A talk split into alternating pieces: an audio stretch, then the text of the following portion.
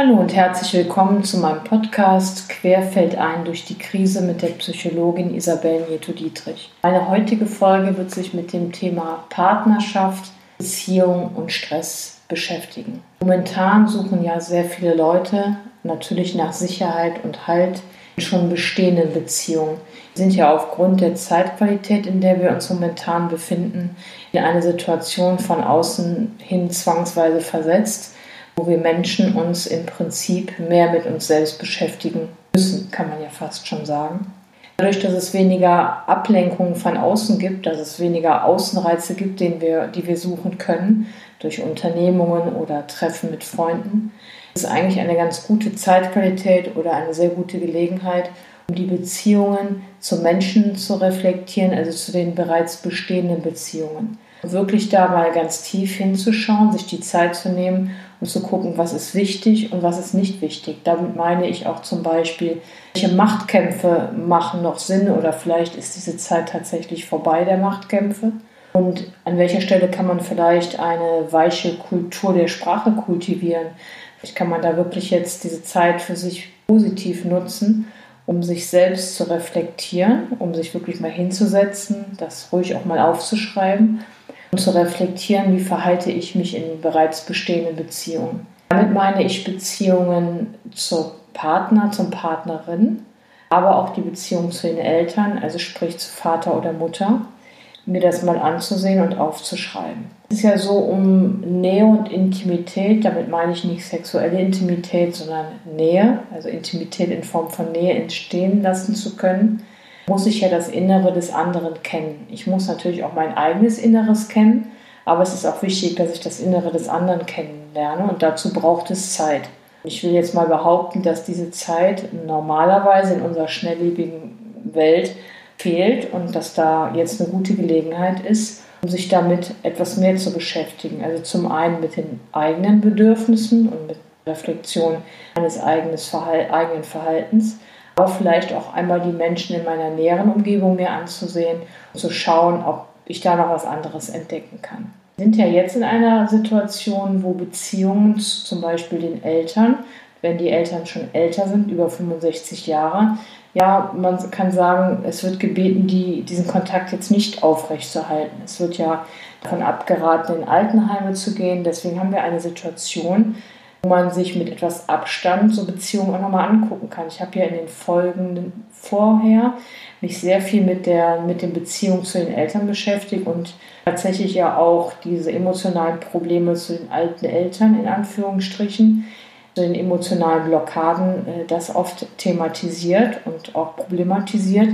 Und jetzt ist durch diese herbeigeführte Unterbrechung sicher eine gute Gelegenheit, um sich das anzugucken und vielleicht um so auch für sich selbst zu klären, was habe ich noch zu klären, was möchte ich besprechen oder was lasse ich wegfließen, was, was macht für mich keinen Sinn oder mit was bin ich einfach im Reinen. Und das ist wirklich jetzt eine Zeit, die ich nur empfehle zu nutzen, weil sie uns auferlegt wird und weil wir quasi das in den Schoß gelegt bekommen. Es wäre schade, das nicht zu nutzen oder die Zeit damit zu verschwenden, sich im Kreis zu drehen, sich Sorgen zu machen über das, was kommt oder starke Ängste zu entwickeln. Das ist normal, dass wir jetzt alle ein bisschen Ängste haben, weil das eine Situation ist, die wir nicht einschätzen können und die niemand jetzt, also niemand kennt das.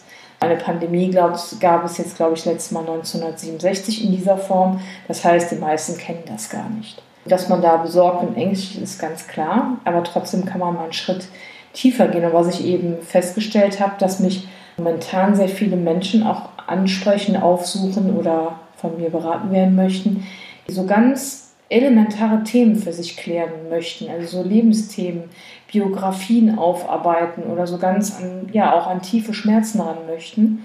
Und das ausgelöst durch was auch immer, also ganz unterschiedliche Dinge.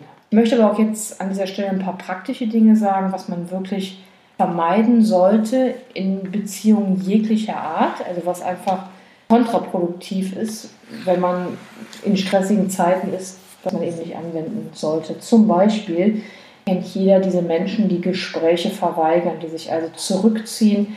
Also nicht nur, dass sie dann ein Gespräch abbrechen, manche gehen ja tatsächlich aus dem Haus oder aus dem Zimmer und verweigern sich komplett.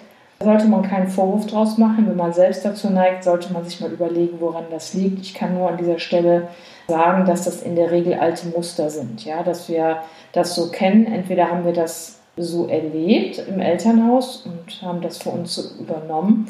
Oder wir sind mit unserer damaligen Strategie, Kontakt aufzunehmen zu den Eltern, nicht weit gekommen. Also man hat es nicht gehört und dann haben wir uns dieses Verhalten sozusagen angelernt, würde ich jetzt mal sagen. Und das Gespräch verweigern heißt ja sowas wie nerv mich nicht mit deinen Problemen.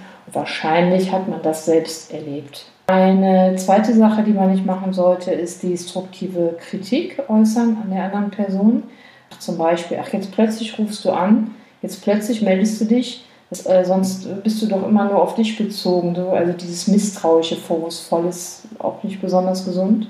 Als nächsten Punkt sind so vorwurfsvolle Reaktionen, zum Beispiel, ja, natürlich bist du gestresst, weil du arbeitest ja auch zu viel, aber es könnte ja auch sein, dass das der Stress deiner, der Person gar nicht an ihrer Arbeit liegt, sondern vielleicht belasten sie, belasten sie die Beziehung, also zu einem selbst oder den Eltern, man weiß es nicht, dass man da einfach mal genauer hinguckt. Dann gibt es auch sowas wie ambivalentes Coping. Das ist so, dass man und der Partner will vielleicht unterstützt werden emotional und dass man ihm dann signalisiert, also ich habe wirklich alles versucht, ich habe sie unterstützt, aber ich kann dir das einfach nicht geben. Jetzt bin ich an einem Punkt, wo ich nicht mehr kann, du musst einfach alleine klarkommen. Das sind alles so Punkte, die man vermeiden sollte, wenn man in Kontakt kommen möchte mit Personen es ist einfach günstiger, da eine Sprache zu wählen, die versöhnlich ist und wo man versucht, den anderen zu verstehen. Und das Gleiche gilt natürlich auch, dass man der Person zuhört und dass man sich einfach mal hinsetzt. Und das meine ich mit der Zeitqualität, dass diese Zeit jetzt wirklich da ist, dass man da keine Ausreden mehr hat. Ne? Man hat ja auch oft die Ausrede, dass man keine Zeit hat. Und das kann man jetzt tatsächlich überhaupt nicht sagen, weil die meisten Menschen haben jetzt Zeit zumindest mehr Zeit, weil ja das ganze soziale Leben runtergebrochen wurde auf ein Minimum. Deswegen möchte ich nochmal anregen, sich selbst zu reflektieren, das auch schriftlich festzuhalten oder aufzunehmen, so wie ich das hier mache, dass man sich das nachher anhören kann, weil es wird ja nicht ewig anhalten, diese Situation. Und danach wird es dann vielleicht auch sehr aufregend werden, weil wieder alles neu sortiert werden muss. Dann ist es ganz schön, wenn man sich das nochmal durchlesen kann, was man sich da notiert hat oder vielleicht das sogar gemeinsam mit den Personen macht, mit denen man was besprechen möchte. Das geht auch telefonisch, wenn es da jetzt um die Eltern oder andere Personen gibt, Freunde, man weiß es nicht, an welche Beziehung sie jetzt gerade denken. Oder eben, dass man das für sich aufnimmt und sich das nachher nochmal anhören kann. Ja, an dieser Stelle bedanke ich mich für Interesse, für Ihre Aufmerksamkeit und freue mich für, über Kommentare vielleicht, was für Themen Sie interessieren die ich mal aufarbeite oder die ich mal psychologisch betrachte oder vielleicht ja, was Sie vielleicht ein Interesse haben an bestimmten Themen. Und bis dahin verbleibe ich mit ganz herzlichen Grüßen und bleiben Sie gesund. Ihre Psychologin Isabel Nieto-Dietrich.